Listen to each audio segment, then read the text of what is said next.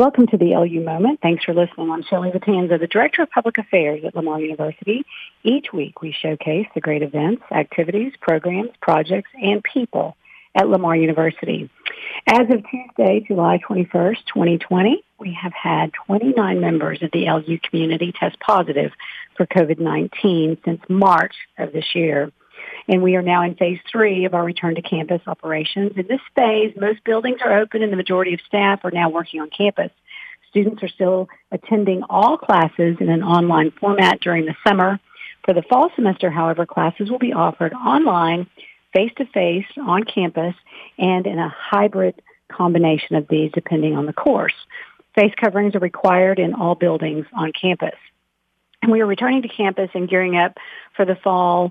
Uh, roughly 2,100 students will be moving into our residence halls August 13th through 16th in a staggered, uh, scheduled process.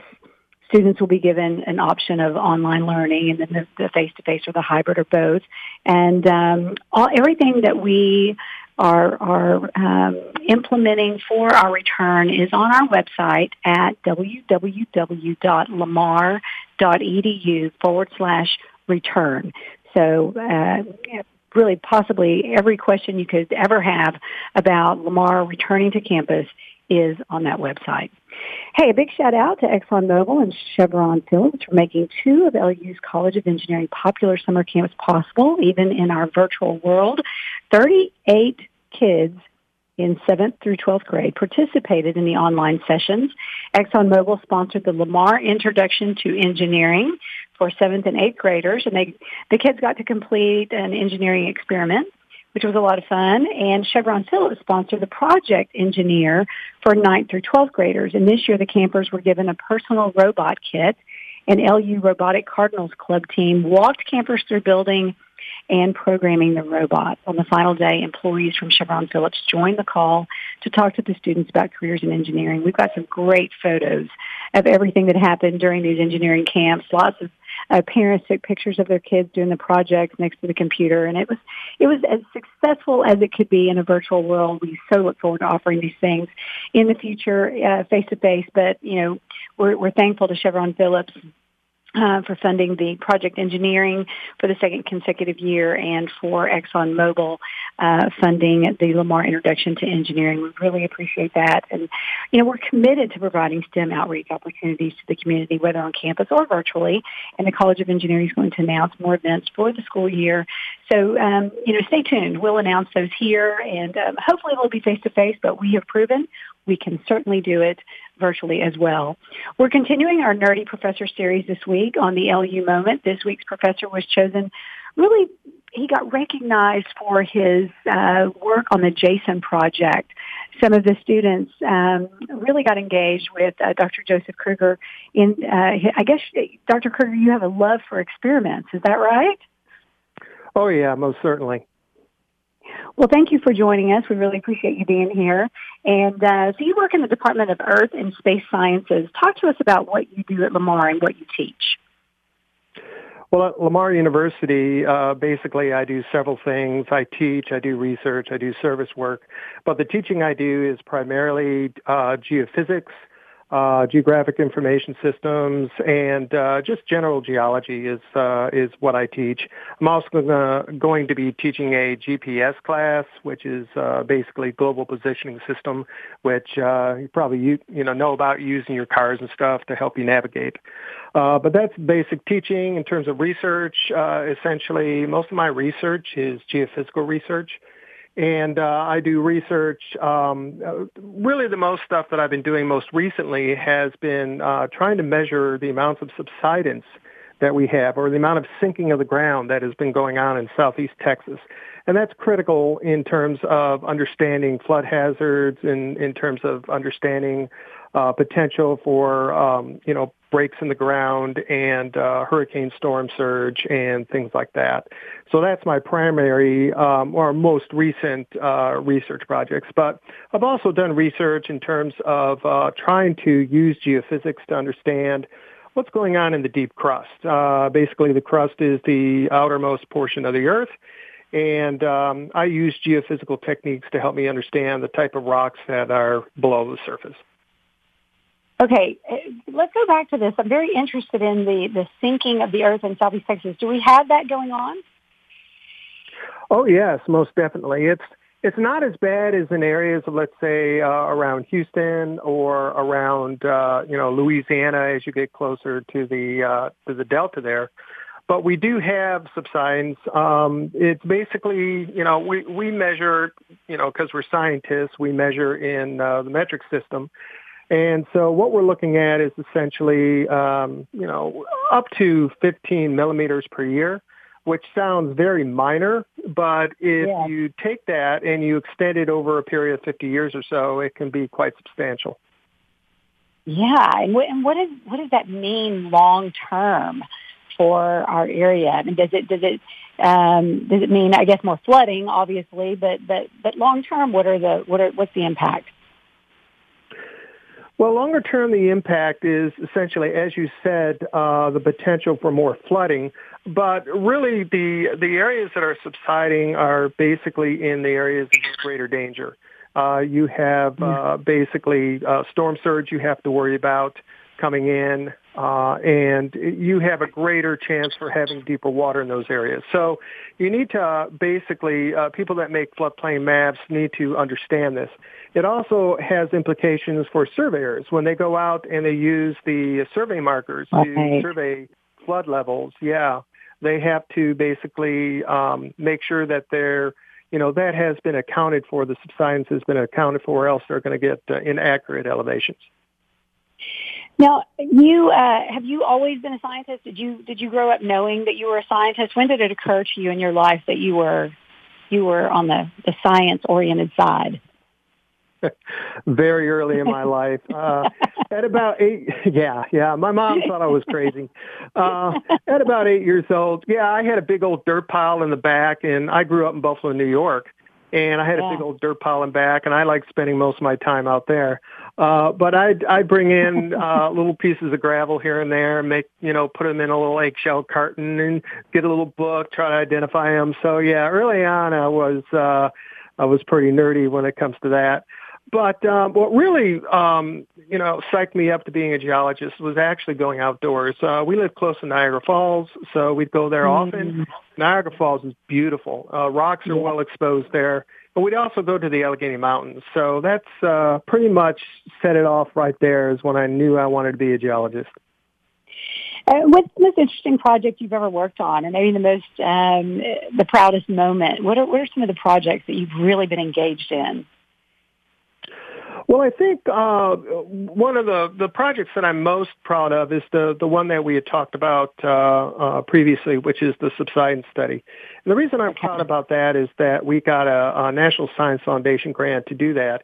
And the National Science Foundation grant was a little different than maybe a lot of grants. Uh, it was called the Stair Step Grant. And uh, basically this allowed me to hire um, at-risk and underrepresented uh, students in the sciences. Mm.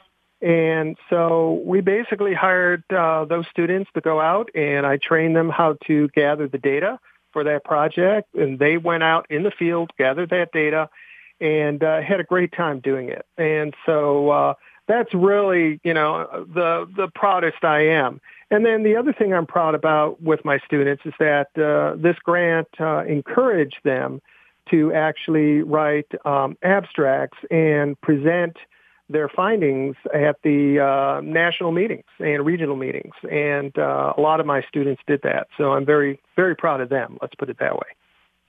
That is great when we can pull those students in and they can get real world experiments um, and experience. So, what what do students who um, go into earth sciences? What do they do um, in work? Where where are they employed, and and what kind of jobs do they hold?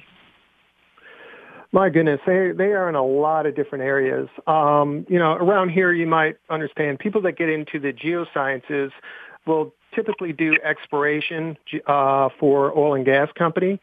Um, but you know, we understand that is in the wane, you know, waning right now. But there's a lot of other jobs, uh, environmental jobs. They can work for state agencies. They can work for the, you know, U.S. Geological Survey. Uh, there is basically now um, we're getting into um, geographic information systems, and really pushing that. We have a new program in that. Uh, we have a master's in geospatial sciences, and we've got new GIS certificate programs going on. And so we are training these students to be able to use this in, in a variety of different places that use geographic information systems. Well, and really implementing new programs as, as the workforce demands it, right? I mean, these are um, these are uh, programs and and um, skills that are needed out in the workplace, right? That is correct, and it's it's not only for the geoscience students, but uh, other people can come in and and you know take the courses for the GIS certificate programs as well. Got it. Okay, so what do you what do you do in your free time? What are some of your your favorite hobbies and, and recreational activities? Well, I love walking my dogs. Um, I love going out and walking along the beach, uh, going to uh, big thicket and areas like that, and just you know taking nice long walks. I also enjoy photography, and so I I do that quite a bit. And then, of course, watching movies. These days, it's pretty much uh, just staying at home watching watching films on Netflix or you know whatever streaming uh, we can get. Have you binge watched anything uh, during the pandemic? I know everybody's got their favorite binge. yeah, mine was Dark. Uh, it's the German film, and it's a time travel uh, type thing. It's it's kind of like a time travel soap opera, really.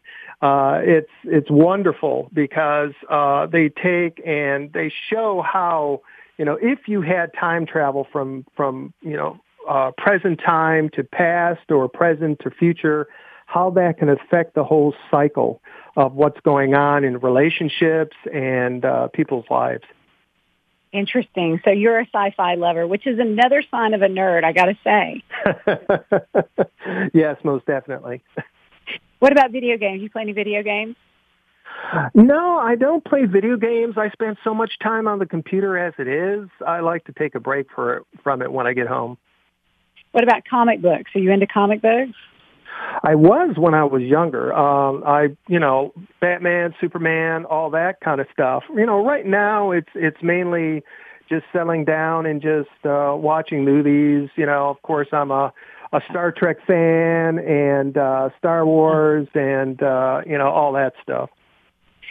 Okay, so I know I know the semester is going to be uh, really different, and we're all just you know we're all just making the most of it. How what are some of the things that you're going to do? What are some things you're implementing um, in your teaching? Are you doing online? Are you doing classroom? Are you doing a hybrid?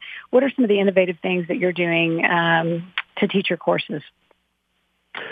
Well, what I've decided to do, uh, our our courses that we teach for our majors are are relatively small, and I'm teaching them in a relatively large uh, uh, computer lab. And so okay. we can socially distance relatively easily. So those are face to face, unless of course we're required to go online. Um, and then for my larger courses, my uh, physical geology course, uh, I am teaching a hybrid. So they'll be coming in half. Uh, half the class will be coming in one day uh, of the week, and the other half will be coming in the other day of the week. Oh, that's perfect. I know we've talked about at Lamar, um, you know, we can teach classes in the, in the ballroom. Some of these big classes where we can very easily social distance and uh, make sure that everybody is safe. We're just going to do everything we can to, you know, ensure everyone's safety. What's the first thing you're going to do after this pandemic that you have not been able to do, Dr. Kruger?